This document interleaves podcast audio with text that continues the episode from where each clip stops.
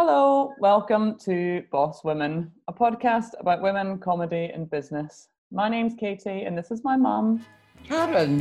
Mama said there'll be days like this, there'll be days like this. Mama said, Mama said, Mama said, Mama said there'll be days like this, there'll be days like this. My mama said. Hi, mum. How are you? Oh, I'm fed up being in this lockdown situation. I'm locked in my bloody kitchen. But somebody's here to cheer us up, aren't they? I know we're having our second interview of series three. Um, it is very exciting. We always like doing interviews, don't we, Katie? yeah. Um, so, I will. Would you like me to introduce? I would like you to introduce, yes, please. Okay. This episode, we have um, a very successful businesswoman, Lara Bross, who created Bross Bagels. She's got five shops across Edinburgh, and last Fringe she had a pop up um, Bross Bagels at the Gilded Balloon, which was fantastic. She is known by her alter ego as Mama Bross, and her signature tagline is Fill Your Hole. Welcome, Lara Bross. Welcome, Thank you. Lara. Or Hi. Lara Mama Bross, as you are known. I did. Yes. Uh, I did force Karen to say your signature tagline. Yes. Without her saying it. I do I'm just glad like I'm getting that. introduced joke. here. Like this is the moment I've been waiting for, Karen. Bringing me on the stage. So here we go. yeah, exactly. Yes, we'll go into that much later in this um, this uh, lovely podcast. Now, what we'd like to hear right from the beginning is, can you talk about your childhood and how you grew up and where you were? You're from Canada. Were you brought up in Canada? Yes, I was brought up in Montreal, Canada. Uh, the place, a little suburb area called Côte Saint Luc, but also called Côte Saint Jew. Um, so it was a very, uh, very Jew hood. Um, I was Jewish upbringing. French then? Do I speak what? French. Yes, oui, je parle en français. On peut parler en français maintenant, euh, si vous voulez. Ooh. Oh, so you were Uh, brought up uh, bilingual. Yes, so I went to uh, a, a bilingual school, but it's French immersion. So it was everything was in French up until grade nine, when you get to decide if you want to continue in French or English. Um, so yeah, I could speak. Everything was in French, which is great. So when I think about geography, I normally think about it in French because Yeah. I didn't really do that after grade nine, anyways. Yeah. Uh, so so yeah, but my mom had to learn French at the same time I did because that's when the bill came in. So Bill 101 uh, forced everybody to speak in French. If you worked in Quebec, you had to speak in French, but she Mhm. didn't speak French, so she had to go and learn French in order to keep her job. Oh And that, God. that would, would have been difficult for her, for heaven's sake. It would have been yes, um, uh, but I helped her along. Uh, yeah. Yeah. Did she learn it from you, basically? yeah, pretty much. She's like stealing my books every time I came home. yeah. um, uh, but yeah, so we I grew up there, and it was a really you know a nice uh, sort of. se- I was born in '77, so it was like a '70s '80s kid. Uh, you know, I did kind of a MC Hammer was my first concert. Um, um, I I was always performing like from when I was a kid. I like got all the neighbors to buy tickets to my show and turned my bunk beds into stage, and then opened up the curtains and counted to make sure that everyone was there, and you know, and then kept doing it every day. Uh, um, um, what kind uh, of shows were they? what's that? What kind of shows were they? Oh, burlesque mainly. of course. um, but yeah, no, it was uh, all different characters. I had many different costumes and hats and things like that. Hmm. Sometimes puppets, uh, but it was Yeah. always only me, and I would be at the door as well. So I'd make sure they had their tickets, and then I'd go back behind the curtains of the stage, and then I'd do it. My Wow. mom, yeah. and So tickets, did you charge them? yeah, of course. yeah. So you were quite a rich uh, little kid, were you? Yeah, yeah. I was a little rich kid. Um, um and uh, yeah so I, I knew i wanted that's what i wanted to do and i was uh i went to kind of theater you know after school theater stuff my um i i tried to do ballet and i was Yeah. you could see uh there's a picture of me it's really funny there's a picture of like this whole ballet class where like everybody is just like doing like the ballet move on the bar and there's like me that's like pudgier than everyone else, just sticking out of my little leotard. I'm like looking at the camera and waving, um, but everyone, else is, everyone else is so focused. I'm like, Yeah. "Oh." Yeah. And my mom's like, I don't think you should do ballet anymore. I'm like, why not? Like, I don't got, think it's your thing. Yeah. have you got video footage of you as a kid? Yes, uh, some pretty embarrassing video footage. Yeah. Um, Yeah. Do you like Um, back at it? yeah i mean i mean I haven't in a while I, when i used to go home because i haven't lived at home since i was 20 and when i used to go home i used to take out the vhs tapes and and, and pop them in and see like um, me in my in my plays and valedictorian of uh, of elementary school and um, just public public speaking. I did a lot of public speaking. I was to, i was like sent away to uh, i once i won um, a national uh, public speaking competition. Um, My speech was on bubblegum, Wow. oh my god. and runner up was on racism. Whoa. okay. How old were you? Uh, 12. Whoa. Wow.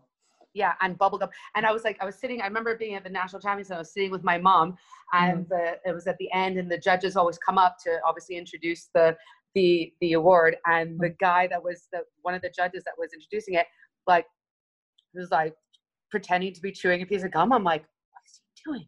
And he was like, the whole time he was introducing like the third place, second place, and he's like, and then first place. I was like, oh my god, I just killed it with a Yeah. bubblegum speech. so would you say that you were an ambitious kid? Yeah. Um, I, I've never. An outrageous kid.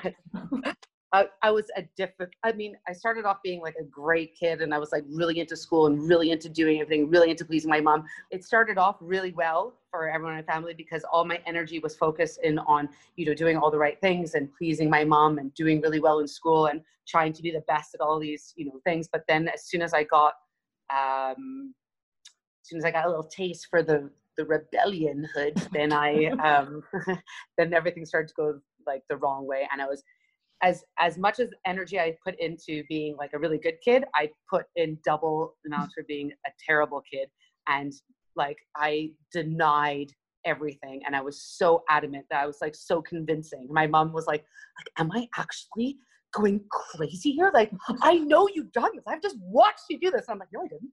No, I didn't." Yeah. Yeah. yeah. My God. So what was your relationship like with your mom in particular? I mean, so my dad passed away when I was two, um, and um, and I, I am the only one. So my I have an older sister, um, but I look exactly like my dad, um, and I have the exact same character as my dad had. So, and I didn't know my dad, but I just heard from everybody else how much exactly I'm like like my dad. So my mom had a very hard time saying no to me. Um, and I was like, I was, I was like the favored, spoiled um, child. Mhm. Um, but I took advantage of that. And um, I bet you did. um, but I, I, you know, we had, we were very, I think like I, always had a really good relationship with my mom, but there is that period where I was, you know, a naughty, naughty girl that, um, that I, you know, I did some pretty bad things, but I, we, I'm assuming it. now. I'm assuming that this is your teenage years. Yeah, I mean, it started quite early. Yeah, so it's exactly it is my teenagers, but it kind of carried on to a little, you know, a little bit further than, than it should have. I, Yeah. I got kicked off of a whole lot of things, and um, but it was never my fault, and I was very convincing. How do you, how do you look back on that time? Because Katie's Katie's interesting how she looks back on her teenagehood that she was a pain in the butt, and Mhm. she will admit that now. Yeah. But I was a she's learned brat. from that, and it's that's great. But how do you look back on it?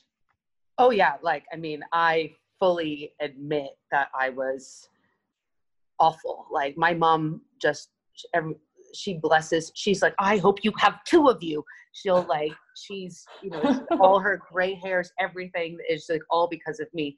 And I, I, I know, I know what I did. I know it was terrible, and it, but I think it was, you know, I, I I had to go through that sort of thing, and I had to go through that with my mom too. Like we both got to the stage where we just couldn't do anymore, and I think mm-hmm. that that changed, you know, our relationship. And I think it, it is this is we know we have a strong relationship because we've been through that like you know we, Yeah. we've been through the the the toughest of times i think that's it's it's it's an important part to to go through i mean I, I don't did your mother remarry?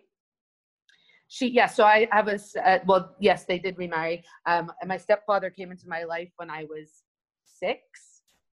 Um that was a very difficult time as well because i did everything to not um sort of you know be as inviting um Yeah. as i should have been um so yeah i gave him a hard time and he is he's uh an israeli guy so he took everything like he took ketchup away from me like i wasn't allowed to like like use electricity like the way that I wanted to use it. Like, you know, he's like, stop leaving the light on. I was like, oh, so Yeah. like, yeah, it was, it was a big like culture sort of shock to me, and I was just, Mhm. I was, I, re- I rebelled against that as well.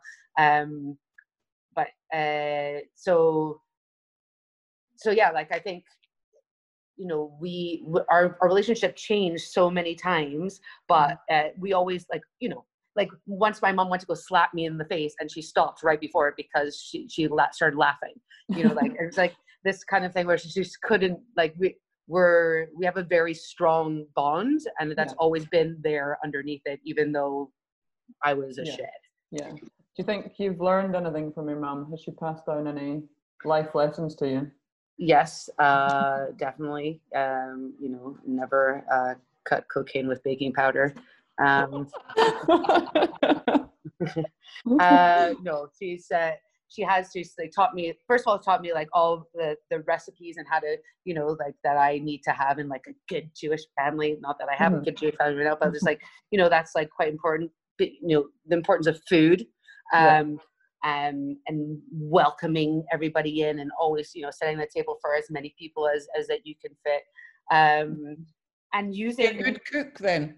i am a very good cook Yeah, but was she a good cook? Yeah. Obviously, she's a very good cook Mama I- I- you're a good cook. Obviously, yeah. you know that.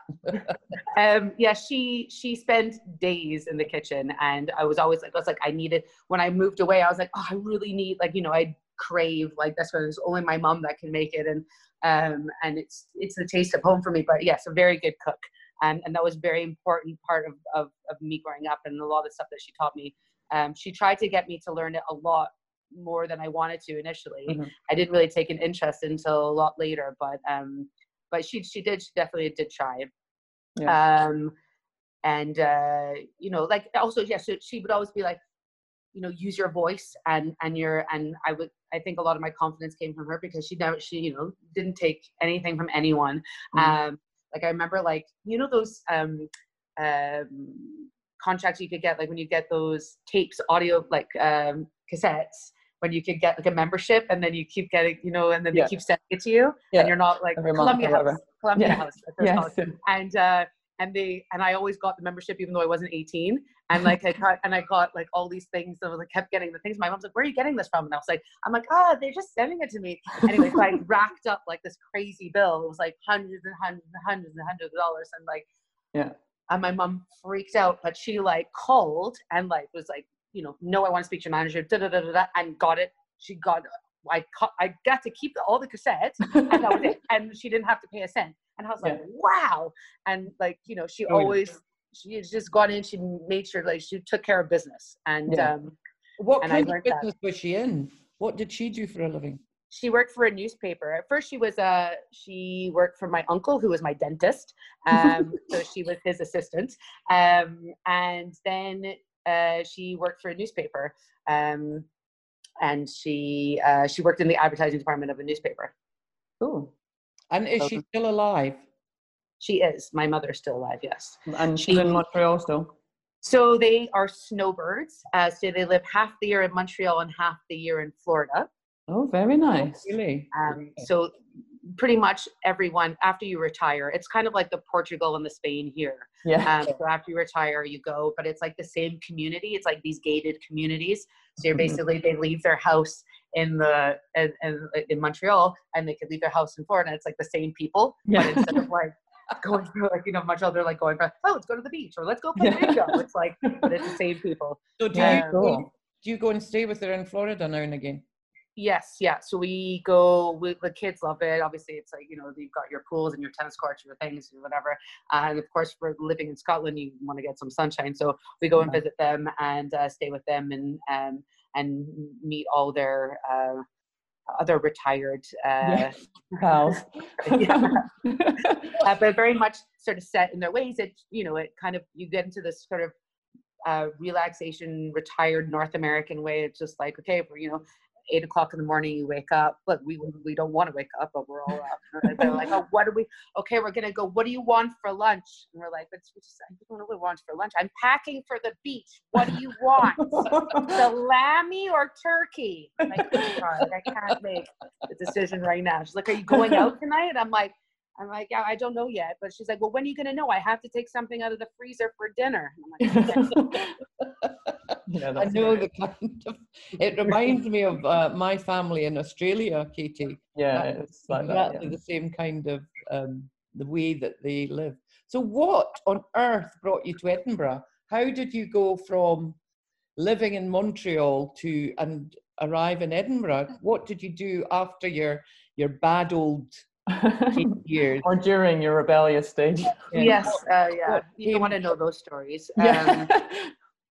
Well, you do. That's I think the other the other podcast. Um, Uh, so I went to theater school um, in Montreal, and after I graduated from theater school, I uh, got I went to see an agency that was hiring for Disney, and um, of course. uh, I went in with a great big smile, um, and that's as much as I had. Like I know I'm not like a Disney a Disnoid. Like I'm not. I didn't. I mean, I liked a few Disney movies, but I I didn't live it Yeah. and um, but they loved my energy and my smile and hired me like right there and then so i went from montreal to open up disney cruise lines oh my uh, god. i worked for them for two years How Deck was 10, that? I can hear you scream, Deck 11. We're going to be building something out of ice. What is it? Is it the Little Mermaid? I don't know. Come on, I'm here. You It's like endless. I did a, I did um, I used to host like the um, the programs right for the families, and Mhm. um, one of them was Mickey 2000, which is like a race car. So the families had to build race cars out of uh, vegetables, and then they would and then they would race them down a track. But Mickey would come out and he would swing his um, his flags, and then they would race them down the tracks. And so I was I, I had to introduce all the different characters. So I'd have to wait to see Mickey's ear come out from the side in order to introduce him. That was my cue. Yeah. And this day it was taking forever, and like the families were all waiting with their vegetable cars. And I was like, all right, I'm like, haha, Mickey must be in a little tip with Minnie. Uh, let me go uh, um, see where he's at. So I went backstage to the zoo, because that's where they all got ready. And um, and you're you're not allowed uh, back there unless you're you obviously work there. Visits Mhm. where the characters get changed, and the door was a little bit open. So like I, we all know each other and the characters. So I kicked the door open, and Goofy was holding his ears and shaking his head. And I looked down, and Pluto was on his knees sucking him off. oh my god. I was traumatized. I was like honestly, I I could not believe what I was just looking at. I Oh just my like stopped. I didn't know if they were, had done it on purpose, like just to get my like so. And then I had to go back out and face the families and all these kids with their vegetable cars and like make up some story about. I mean, just like the stories that happen on Disney. So it's like Yeah. so this was like the biggest test for me disney because i i was like i was against the rules like I, w- I was still like even though i was kind of older and stuff like that i was still like nah i'm not going to do that Mhm. uh, and i always kind of found my own way but disney you have to learn a book of rules you know it's like you know acceptable nail polish unacceptable you know sideburns and like all these kind of things and you know well, i you rocked up think sucking somebody off. yeah, that's surely not in the rule book. That is hardly the rule book. no i know about, about all backstage no cameras no nothing so Yeah. it was like it was really big test but after by the second year that i worked for them i became a jiminy cricket trainer. So, so i started as like you know nah i'm not going to follow the rules. And then i became like you know one of their people. And um, yeah. and it was it was a really strange thing because it changes you. Like i'm still just like if i see like mickey mouse or i hear like any kind of Uh-huh. theme songs i'm just like whoa. It's like i'm like My god. It- But it's there must have been like they must have got backstage in Disney places. It must be crazy. Like Oh. you must all go absolutely crazy. So like once we all there's an entertainment uh, meeting because Snow White got pregnant and um, uh, they had to send her away. Um, Oh and they couldn't find a replacement Snow White in time, so we all had to have a meeting so that in case anyone asked where Snow White is, we all Yeah. said the same story. Um, so they were like, was, where did you say that she'd gone? Dopey was got sick and Doc didn't have the the, the, the, the things to look after him. So uh, so Snow White was, had to take Dopey to. I mean, it was like it was, Oh it was a God. very a very well thought out story, and there was Yeah. a thousand people all in the same room, basically learning the same story in case because people were like grown adults Yeah. would come on and be like, "But I only came here for Snow White. Where's Yeah. Snow White? Where are they?" Like you must meet some crazy Disney fans and like tattoos, like you know, does like diamond brooches, like the size, like I mean, just of of Mickey Mouse. People pay like twenty grand to get married on the ship, and they're they're wearing a tuxedo Mickey hat Mhm. and a and a mini veil, yeah. Like with no one else, just them Yeah. two. That's Like who crazy. I know. I Now, know. what what on earth made you leave that? Yeah, so then what did you do after Disney? oh yeah, oh yeah. That's so uh, after Disney, I went to Australia for a year, and I was like, yeah, I'm never gonna go back to ships, whatever. But then about few a few months into uh, Australia, because I worked in um, for the 2000 uh, Olympics. Um, I, I worked as, at uh, the South African clubhouse um, as a host. Uh, um, we weaseled my way into that job, um, and then um, ran out of money. And I was like, oh, I could probably get, get a job on ships, and ended up getting like a really good job on um, Princess Cruise Lines because I had the experience from Disney, and I ended up going to all the South uh, South Pacific islands, which is Oh, amazing, like. Vanuatu, New. Caledonia, just amazing. amazing. It was such a it made like Australia obviously count. So with that and being able to you know have that next experience, I was like, oh well, not all cruise ships are like Disney because I Mhm. only had one side, and then I got onto Aussie side. They're like, I'm take I'm taking a shit, mate. Yeah, get loose with the guests. I'm like, what? Yeah. I can drink with the guests. They're like, that's your job. And I'm like, Yeah. oh, yeah, man. This is awesome. yeah. So um, I had a whole different experience, and I'm like, there must be a happy medium. Um, and and then I found Royal um, Royal Caribbean Cruise Lines. Uh, so after my year with Australia, I went to go uh, work for Royal Caribbean, and that's where I met Mark, who is my partner, uh, Mhm. my Scottish man. So when you're on cruise ships, you always want to hook up with someone that's got a porthole in their cabin uh, because you, you, you, it's all about the hole. Um, you always share like a cabin. You share a cabin with someone that's like tiny, you know. But if you, if you, a manager will have their own cabin and a porthole in it, so you know that's who you're trying to find. So Mark was the the photographer manager, and uh, and that's that's who uh, that's who I ended up um, finding as my my true love. Um, Aw. Yes, but it was very much a Miss Piggy Kermit the Frog situation for a few years. Um, so it took me a while, but then I finally uh, convinced them that I was the right person. Um, so I left ships and I went to go. Uh, I went to move to New York because my friend got his play produced there, and he was like, "Hey, come to New York." And I was like, "Nah, I don't really know if I want to, you know, live in that city." I never, I never had like the New York dream, even as an actress, like you know, whatever as a performer. I was like, nah, like I didn't want to kind of be part of the cesspool. Um, and uh, but I, you know, I thought whatever, I'll give it a shot. I kind of I was a bit done with ships, and I, you know, it was like living in this bubble, and I kind of wanted to face the real world and start getting a real job. So I went to New York to become an actor. That's a real job. yeah, sure. Um, and I and became a bartender as well. Um, and uh, so I did this play, and then I started to uh, audition for stuff, and I hooked up with this group called Angry Jello Bubbles, which was an all-female group um, that improvised um, real stories on stage, and it was great. And did some off-Broadway stuff, and really got to learn a lot about myself through performance.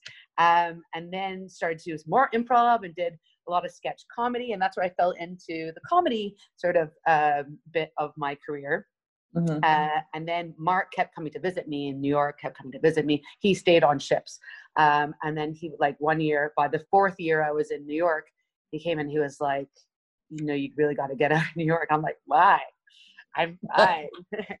um, but I was not fine. Um, see, New York and me, like I love New York, uh, and I I could have been born there. I totally, I found my place, and you know, I could have, you know, I but I would have, I would have definitely died i would have lived a short life there because you know Yeah. i'm i'm like i find a place like that and i'm like whoa i really never have to go to sleep. This is amazing. There was Yeah. always someone to talk to something to do. There was always something going on and i'm like the last person at the party. I'm like wait really? It's over? So um and it was just a bad uh place i think if i went back now and i had like children or responsibilities and like Mhm. a career like whatever it wouldn't be the same but like just being there in my 20s was like it was amazing and a great Yeah. party but it just it had to end So so were, you, um, were you in fact taking um, a lot of drugs and drink and yes partying hard?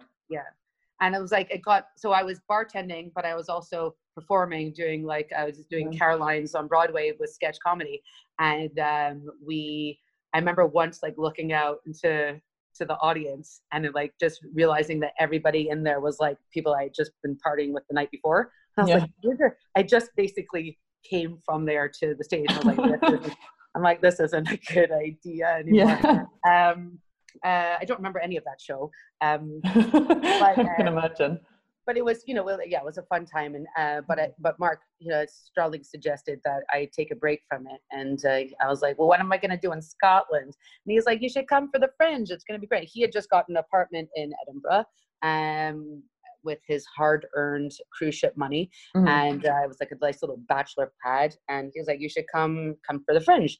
And so while i was on while i was uh, thinking about it debating it i wrote you guys um, a letter i believe because i saw oh how do i how do i volunteer for the fringe and I was like, oh, there was the Gilded Balloon. I was like, what's the Gilded Balloon? And I looked at that and whatever, blah, blah. And then it was like, oh, work, work at the box office. And I was like, wow, this is perfect. This yeah. is exactly what I want to do. Um, so Before that's you go, before you go on to that, I just want to hear how did you manage to keep your relationship going with Mark while it was four years you were partying in in New York? How did you manage? Were you together or were, what, were you I mean, it was like it was a very much open relationship. You know, I would go uh, on and visit him on ships, and and he would come visit me in New York. But it was we weren't like like Yeah. oh my god, how exclusive? would we ever be together? You know, we were both kind of just living our lives. But Yeah. you know, I and so I kept reminding him each time. You know, oh Kermie. Um, um, but we, yeah, I think I think I always kind of picture that we, you know, uh, we would be living this life together that we Yeah. are now. Um, but you know, I couldn't really see past the next sort of uh, lock-in that we're gonna have in uh, Flanagan's and. Uh, um, so Well, I'm glad, I'm glad he did pull you out of that. yeah, me too. Yeah. I'm And so my mom, my mom was like, "Mark saved you. Good for Mark. yeah. Or good for you. Thank God for Mark. Yeah, Mark will. He's he'll always forever be the savior. So Mm, um, so he gets that. yeah. um. So So you So, came yeah. and worked at the Gilded Balloon in the box. So you applied to us and we gave you the job. Yeah. um. Uh. 2006, August 2006. Um, and uh, Russell Howard um, was just on the cusp of becoming Mhm. very big. Yeah. Um, Tim was mentioned hosting Late 'n' Live in those days. exactly Late 'n' Live, which was like the best thing I'd seen. I mean, but I got to like this is me leaving New York, right? Which was like the city that doesn't sleep, coming to Edinburgh For the at, during fringe. the fringe, which Yeah. is fucking great. I'm like, oh, this is perfect. You know, like I don't have to stop partying at all. I'm like, Yeah. I love Edinburgh.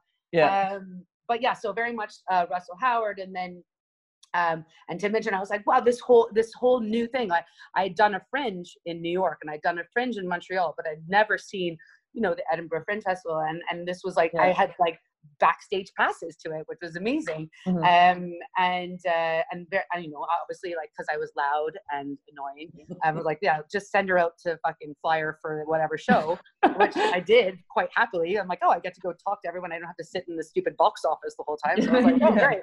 So I was like, great, unleash me to the world of the fringe. And I was like, oh, Yeah. yeah, you gotta come see a show. They're like, who is that? She's selling all these shows. They're like, here, give her this one, see what she can do. And I was like, okay, no problem. I love the challenge.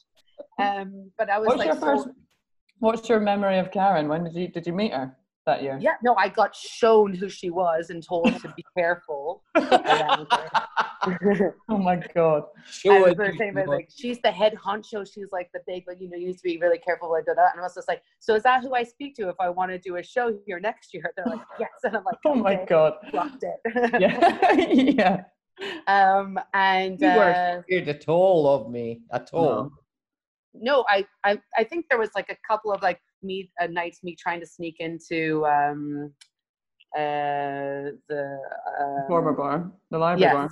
Yeah. Yeah. Um, um, I, I mean, I, I, I can't remember all of the, but it's like a couple of times where I definitely tried to be part of a conversation where I was just sort of ignored or pushed away. Who was that? Um, Bitch, I was. My God. I thought it was funny. I thought I think it's it was quite. I think you you need to be like that. Imagine how many thousands of people are doing exactly what I'm Yeah. doing. Like it must be like the worst position to be in. Like oh come Yeah. on. Like quick, think of an elevator pitch. It's Karen. Over many, many years, it has been like that. That is. but that was your that became your ambition, that fringe that you wanted to bring a show. Yes, uh, very much. And I did do a show the next year, uh, but it was for it was for Sweet um, in the Grassmarket Mhm. um, because obviously I was uh, I was I was rejected from um, the Gilded You Balloon were market rejected. You were rejected for being so pushy, I think. because I showed up with a poster. yeah. Well, you gave me a, a um, synopsis and everything, and I was not convinced. You needed to do a lot more convincing. Yeah, I know. Um, and I tried to get in there to do the convincing, but I wasn't. Buzz- I wasn't buzzed in. I'm like, is this still the Gilded Balloon office? yeah. No, there's nobody here. yeah. Well, I do. do, I do apologize for that because it, it might have changed your life in a different way. I think you probably did the best thing for me because I then I went on to do that show at Sweet, and it was like I look back on that show now that I had, you know, uh, uh, at the same time, like during this first year, I got a job working for Tom Kitchin. Uh, Oh, in- did you? in- yeah, so that was my first hospitality job in Edinburgh, Mm-hmm. and they catered my show in Sweet Grassmarket. Oh my god. when people people came in, they ha- were able to have, um, you know, little kind of tasters of like amazing. Unbelievable food. food. My Yeah. god. And but I, when I think back at what that show was, and them, all, him and his whole family in there watching me, I'm like, oh, that's so cringy. I can't believe I did that. Yeah. like it's really, I'm, I will never show anyone footage of that uh, that show, but it is, it, I do have it.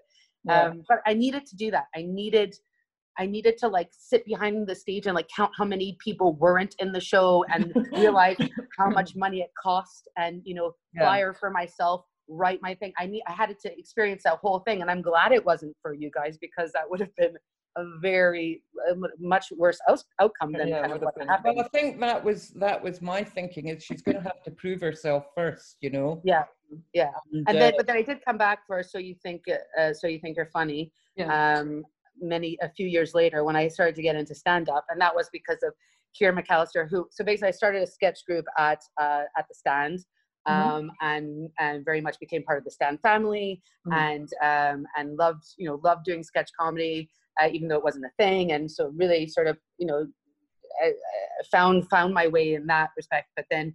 Kier was very adamant about me starting um, to do stand up, and I was like, "Nah, I don't think I'll be uh, like." I've always kind of just, I, I never felt, never had a, I never really wanted to do that, like because it was being me by myself and being me on stage, and it was, Yeah.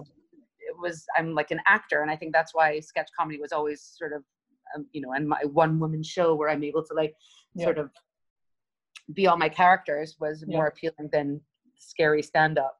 And uh, and I did my first five minutes, but I remember that it was like a very much like a monologue hmm Yeah.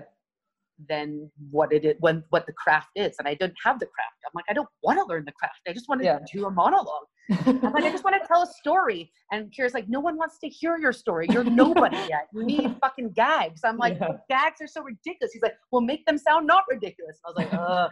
And it was so much hard work, you know. And I, I, my whole life, I went on stage without fear. I Mhm. was always able to just go on and like, you know, wing it and do amazingly well. And this was like, it was soul destroying. It was Mhm. awful. I remember like being behind the door and like waiting for my name to be called. And like my heart like was like in Yeah. my gut like i was terrified um but because i'm confident and because i have stage presence i Yeah. skipped you know i was able to pull it off um i don't still don't think i was you know very good at it but i seem to have gotten my way from my five minutes to my 10 minutes to my 15 minutes and after a few years win like a few little different things and get to know a few different people but i still i didn't enjoy it even at, like Yeah. after the 15 minutes i was like Ugh, i just so empty i'm like then what then it's like go Yeah. to the bar and get drunk oh yeah. like great But you didn't have that with sketch comedy. With sketch no comedy, because you you're loved you're with a group you know and you're like finished and you're like and feeding yeah. off each other. Yeah. exactly yeah Yeah. um but i i mean I, I think that that's what you know that and then i started to get into documentaries uh, so i went back after this of you know i thought oh i know what i want to do.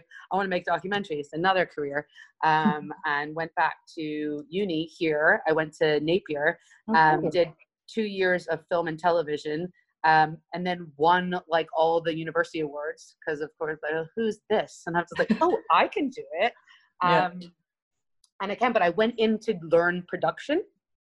That's what i wanted to do but because i was good on camera that's what i everybody's like oh but lara could just do it lara could just do it and i had like good contacts and whatever of course because i'm older than everyone else and so i just ended up not doing anything that i wanted to do not learn anything but just do like university style Yeah. productions.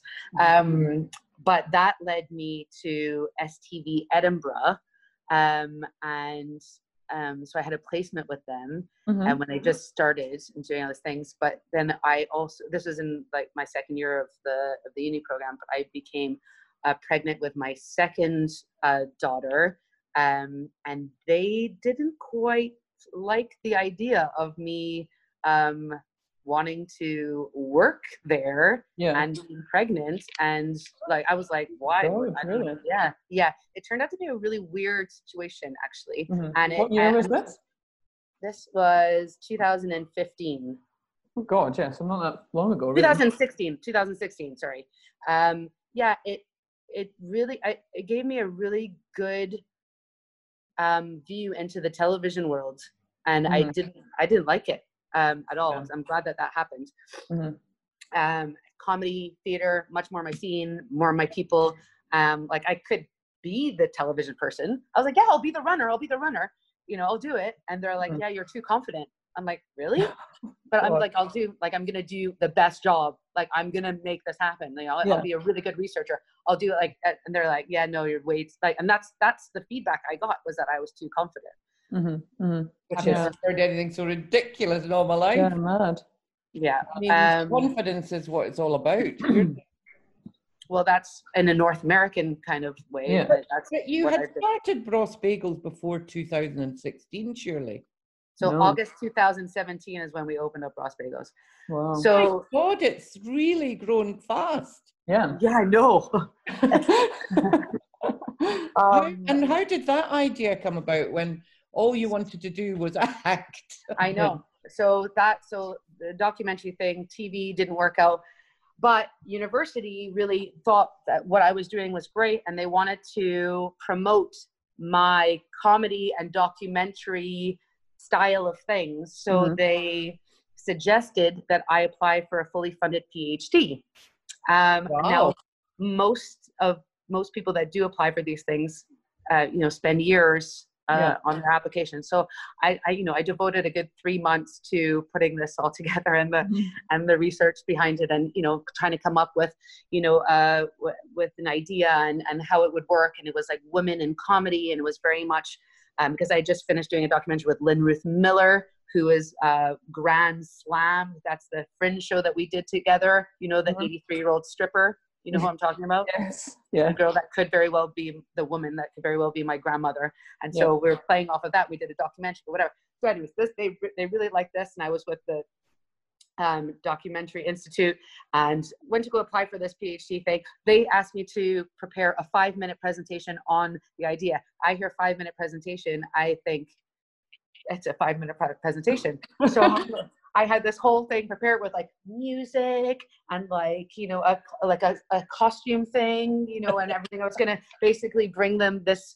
Uh, I was going to convince them, obviously, that that that this this is the direction they need to go into. So I go into this room and it's all seated. There's a boardroom of of um, of academics uh, Mhm. with their laptops open, sitting around a big table. And I was like, oh, I was like, all right, so I'm gonna sit down in this chair and oh, I guess I can make this work. Thinking like, where am I gonna stand? Where's my stage? Um, and then uh, they're like, hey, we're gonna start by asking you some questions. I was like, oh, questions first. That's weird. Um, but I slowly started like after the second question, and I was like really finding the questions very difficult to answer. Um, probably down to my research uh, skill. Um, that I realized that they didn't want a five minute presentation. They just wanted me to have five minutes of prepared material to talk about.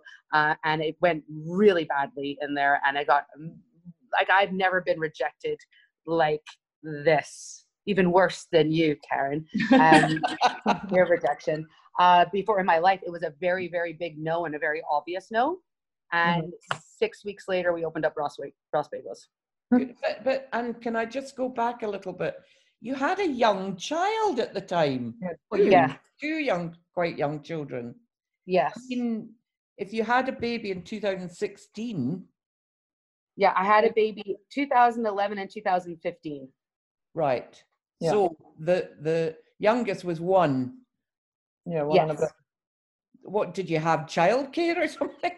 Well. Mark and I were Mark and I have been or have always you know we've always been self-employed and we've always sort of shared um things. So we're like kind of the luxury of Mark not only only having to work in Excuse me. a- at events and um and weddings and uh certain shoots but you know it was very much like if, if i were to get the this fully funded phd that would advance my career as well Mhm. um so uh, on the day that i went they were with my children were with mark Mhm. um and uh and then it was quick i quickly had to think of a plan because Did you had you already was Bross Bagels your plan B to the PhD, or no never you hadn't even thought about it? No. I And had to think of something quick. yeah. I had no, I had not, I didn't want to go back to like stand up because Mhm. that wasn't. I mean, it was. I didn't enjoy it, and I was. I didn't see that going anywhere really. Um, uh, you know, documentaries was. I was just like, it's so difficult to try and make that into a living. Yeah. Um, theater was non-existent for me, and like. So I was just like, wow, like I, this is the first time that I really was. First, I wasn't looking forward to anything, wasn't excited about anything. This was this was supposed to happen. This was, and I didn't understand why it didn't happen because I'm like, this has to happen. So I was like, I was like, I didn't know where to turn. Did I? And I was just like, okay, well, you know, we've always wanted to open up a cafe, um, you know, and I needed. I was like, maybe we could just have like a little cafe or something. Well, well, like the kids are like, you know, we could have Rocket and Ch- uh, nursery and and and Billy's in, in school, so something from nine to three while the kids are in school, and and and you know, help Mark pay the mortgage, and that's that's what it was. That's what it Was was. Mark was Mark still on cruise ships? No, no, no, no, no. He's he came back uh, two years after uh, I was in Scotland. Mhm. Right. Um, and what he, does he do then? he's a photographer. Right. Brilliant. Right. Got that. Thank you. Continue. um, so uh, so yeah, that, was it. Then it was like, well, what kind? You know, wh- where could we go? And I'm like, you know, very much let's stick to Portobello. That's the community. I had a oh yeah, during this whole time, I forgot to mention about the theater, uh, the drama school I had. So I had a I taught kids drama for ten years um, in Portobello. Part-time, presumably. In what? Part time, presumably. Yeah, so it was uh, on the week, but every year we brought a show to the Fringe. Oh, lovely. Yeah, it was really nice, and and I, I'm some of them still some of them work for me now. Yeah, really. Oh, Yeah. And that's that was in Portobello. Sorry. The, in Portobello, yeah. Yeah. So it was Port Porty Youth Theatre, um, and I had had that for ten years, um, and now Shauna Macdonald has it. Uh, my friend, the Oh. actress that's uh, that's also lives in Portobello, um, and she took that on. Anyways, uh, so I wanted to start do something in Portobello because it's in you know where we lived and it's part of the community, and I knew it. And then it's like, oh, what about? I don't know why it just came up like just like the bagels isn't a thing here. You know, Mm. maybe we should maybe we should make it into a bagel thing. And Mark said, yeah, he rarely agrees with my crazy ideas. Yeah. Um, and he was like, yeah, let's go for it. And I'm like, all right, okay. And then I just went out and found this place on the high street. I was like, oh, that's a tiny little shop. That I mean, that's been up for on the market for quite some time. I was like, oh, that could work. And it, I was like, I just need to find somewhere to bake the bagels. And originally, I thought, "Oh, I'll bake them in my garden, and I'll get a little wood-fired stove. And I had this really romantic vision of me making the bagels at four o'clock in the morning, yeah. and then you know, and then take you know, be before even the girls got up, and then taking the bagels into the shop, and then opening up and serving some coffees and filling Mhm. some bagel sandwiches, and then like about like two weeks after I was so convinced that this was the plan. Two weeks later, I like woke up. I was like, "Oh my god, I so can't do that. That's a terrible idea. Why didn't you tell me?" And Mark said, "You can't tell you anything." Yeah. So I was like, we need bakers. We need to find a bakery quick. So we started on the on the hunt, and then I went to go and I found Breadshare Bakery because I really like their ethos of organic and part of the community and um, the social enterprise. And so I went to go approach them, and they're like, right, okay, some maybe, but you know, we need to like we uh, we need this, we need that, and how we need to taste. And I really needed them to try the Montreal bagels because there is nothing like that here. I mean, you can't even the bagels in the, I mean the bagels supermarket are terrible, but yeah. even the ones that like elephant bagels that everyone was like, yeah, you need to go there to get your bagels. It's, it's terrible. So um, I got my mom to FedEx me. But she's like, "What are you crazy? I'm not FedExing you bagels. That's like a hundred dollars." And I was like, "Mom, please." I was like, "I beg you, can you can you do it?" So she she um she sent me two bagels from my favorite bagel shop at all, uh, and uh, I brought them. I got them the next day, brought them to the bakers, toasted them, watched them eat the bagels in front of me, and I was like, "Oh my god!" Um, and they got a lot from that, you know, the taste and and how the how dense it was, and um, so and then we had to try through trial and error, try and make this recipe that I had for the ba- Montreal bagels work in an organic way at that Mhm. time. Um, so it was back and forth and trial and error, and then finally we got to something that you know basically on like not literally two days before we opened the shop, where I was happy with the product. I took all the bagels and all the fillings that I wanted to do for the bagels to Tom Kitchin with all this thing, and I was like, "Please, can you try all these bagels?" And he was just like, um, he's like, uh, he thought they were all great, and he was like, "I'm sure it'll be, you know," set, he totally backed the idea and sent me a few contacts for suppliers. Oh, Great. And then we opened up the shop.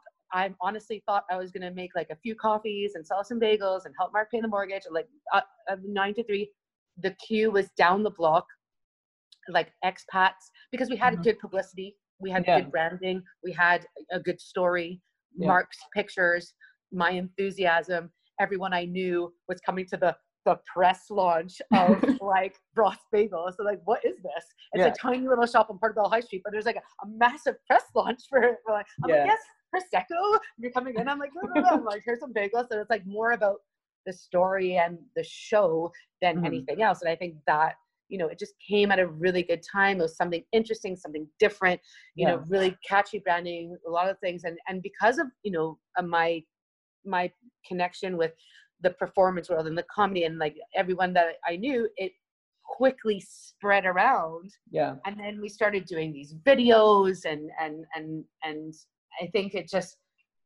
it, it it's just it caught on really Yeah. well you, I, you I- did it with no capital, no. I mean, you started it with nothing. Yeah. Yeah, that's amazing. Amazing! It's just Yeah. amazing. It's and I, and I still am trying to understand these bakers that made the bagels.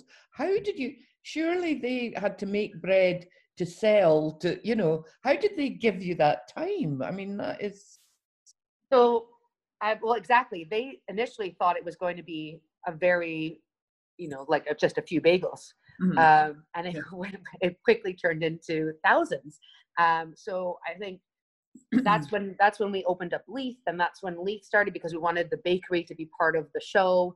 Um, Mm. But I'd never imagined it getting to this level either. Um, Mm. Now I must say that we have just um, sort of cut ties with uh, Breadshare recently, uh, and we're now baking our own bagels. So the business has taken on a, um, a, a turn. I, I'm feeling really great about. I was feeling really great about the business before um, the, the coronavirus. Yeah. yeah. Yeah. Um, everything was going really well for us. We just, you know, just got a handle of it. Now fully in control of Mhm. every aspect of the business. Uh, where is really. your bakery now? Uh, so at the mo- so we were we went from the bakery in Leith to Yeah. borrowing the bakery to Nice Times Bakery, um, Okay. which is a friend of ours, uh, Love Crumbs, who basically lent us her bakery in the nighttime. So Yeah. I had bakers that we basically were doing a night shift for a couple of months. mhm. Um, and but now we have um, we have a temporary bakery in Swanfield uh, Industrial Estate okay. uh, in Leith. Mhm. Um, and soon, well, it's on hold, but we have um, the um, R- the old RBS building in Portobello, which is across the street from Portobello, our original shop, yeah. which is going to be uh, and the the bakery that we've kind of wanted to have all along. yeah. Are Which you this this time of um, coronavirus? Is it the the holding period? How how long can you hold for? Is So luckily, you know, I came up with Bross Deli. Mhm. Um, so I at first I was like, "There's nothing we can do. That's it, done." I mean, we're we're we're through. Um, uh, and it was it was more like about me trying to think of like the staff and and and making sure they were safe because at the start it was like we didn't know we didn't know Yeah. anything and everything was changing so fast. Yeah. Um, and I went for a run and I was like, it, I just I I just thought like if I can get if I can deliver, you know, what but not the filled bagels that we do because that is, you know, it takes a lot of staff and a lot of, of prep and whatever. But if I can deliver the prep aspect of it and have it as the deli, um, and and the freshly baked bagels because that's the important part. It's like I want we people still need bread, people still need freshly baked things, people still have to eat. So if I can kind of create this sort of grocery store aspect of this freshly baked bagels um, that people can then slice and freeze, as well as you know filling their fridges with with with deli, then you know why why can this work? So totally risked it and and and went off on a limb and and tried it and it just like we sold like our website crashed so like in Mhm. under an hour we had 12,000 hits My God. on our on our website and it Mhm. crashed and i was like right this is another one of those ideas that seem to have worked really well yeah. um, and we had you know it's, it's amazing what's happened and it's amazing the way that i've adapted um, to, to suit this Yeah. specifically you know this virus because this is going to carry us through this Mhm. is if we continue just doing what we're doing i don't have to grow anymore i have Yeah. eight staff working for us um, i have you know uh, we're working out of one shop and you know and our bakers and everybody is safe and everybody that is working wants to work and wants to be a part of this Yeah. and so it is working for us and this will see us through this Mhm. will allow for my 39 employees that are in furlough Mhm. to continue to re- will i'll be able to do the first payment to them and then get the hmrc Yeah. um, payment scheme plan and that will that that will carry that through but then it will also give me just what i need so that when we're we are able to open our doors i won't go bankrupt in a couple of months afterwards yeah. and well done? Congratulations, I know. Thank it's you. Lara. That is so well done. I Yeah. mean, maybe maybe luck's got something to do with it, but it's not just luck. It's your Yeah. your foresight, and that's brilliant. Well done. Um, it was really really terrifying because everything was doing it was so going so well for Bross Bagels and like you know we every was so much momentum behind it and there's you know everything that was amazing was happening for it and then something completely out of my control happens and Yeah. you know it's just like okay well adapt or die it's a survival mode yeah. and and I know a lot of people are adapting, but uh, you know it's not as easy for for for everyone else either because this is a product that uh, you know that can continue that people still want and still want to have, and we're able to facilitate it. But also, you know, I need something for 39 employees to come back to after this. Mhm. Yeah, exactly. That's five shops. You know, Yes, that's Yes. Yeah. it's a lot a lot of rent holidays and it is Yeah. you know it's all these direct debits and like as soon as it happened everyone's like cancel your direct debits cash is key cash is key and everyone's Yeah. like freaking out I'm like what is this I know. and it's completely new territory and i Mhm. did not sign up for all the paperwork that i am still doing Yeah, you know still it's not it's not easy to just get uh the HMRC payment scheme, you know, it's not, it's not, or get bank loans or to do and there's no nobody telling like there's no explanation for everything as well. Like nobody's kind of guiding us like they're just giving out schemes and then saying figure it out yourself. Yeah, here's the guidance once again that's been Yeah. changed once again. Um you know and it's Yeah, all these new updates and everything like that and then it's like look another law you know keep going keep going. But i mean just i mean i'm working with you know a lot of people that i mean you guys as well but the, some of the people that i i that we employ are also they've got street food stalls and things like that you know some of our Mm. chefs and like that they're fringe dependent yeah you know Yeah. but that's that's their whole that's their year and Yeah. like you know right. businesses like like yours as well it's just like you you live and work in edinburgh because because Yeah. of the fringe Yeah, Yeah. exactly, exactly. So it's a terrifying time, but we're not going to go into that. The first three episodes of this this series were about uh, the how terrifying it is. So my question, my we'll wrap it up. But Yeah. what's your so ignore not ignoring, but despite the COVID crisis, what's your aspirations for the Bross brand? so um think that far ahead at the moment. no i'm i'm I, I think every day is friday i don't know what's been going on but i'm just like i'm like no because it's friday and everyone's like no lara it's tuesday i'm like oh right.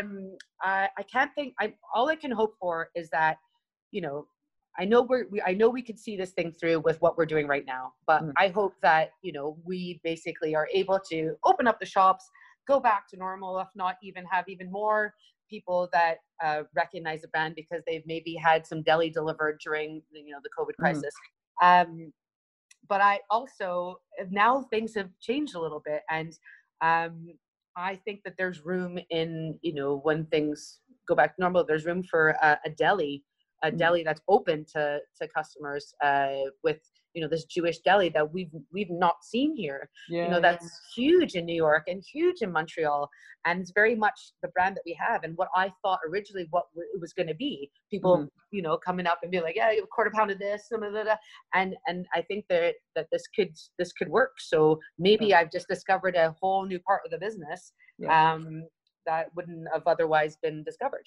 of course, yeah. yeah. Well, I I can't wait to see that. we applaud you. We We'll applaud be- you. We applaud you. We'll be, we'll be in there shopping. I could tell you. Definitely. So Um, you're app- you're applauding my performance. oh God! No, no, no, no. Yes, of course I am. The show that is Mama Bross, we are applauding.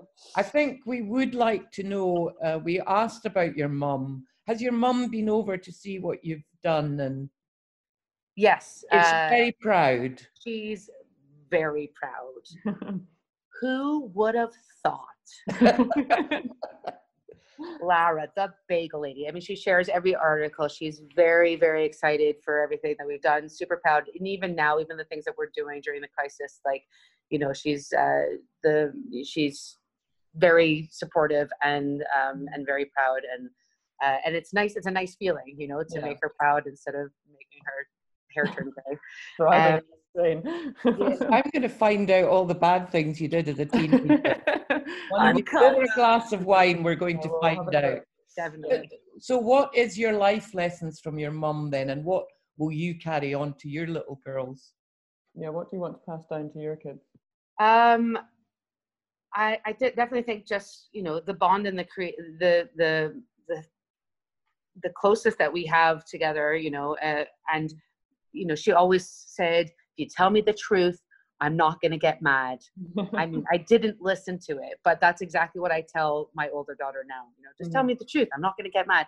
And if we just keep an honest relationship, um, I think I've learned that part of it. And so I might, she might, she might have tried to to to give me that, and I didn't listen at the time. But that is something that I want to um, to pass down to you know to Yeah. my girls, um, and definitely, obviously, the eating and the noshing and the and the maybe not the deciding what's for dinner at eight o'clock in the morning um, but um, but you know keep the communication open and honest and um, and and and always you know always be positive and Mm. uh and and get the business done Yeah. you know, and use- yeah. use my voice and use my power Yeah. Fabulous. Yeah. Thank And you all so your much, Clara. advertising and everything, all that is uh, even the the whole business. Honestly, the whole business. such a prude. It's ridiculous to be a foodie and be so prudish. know. But I think you've done Clara. brilliantly. Well done. It's been a Thank you. to talk to. thank Um, you so much guys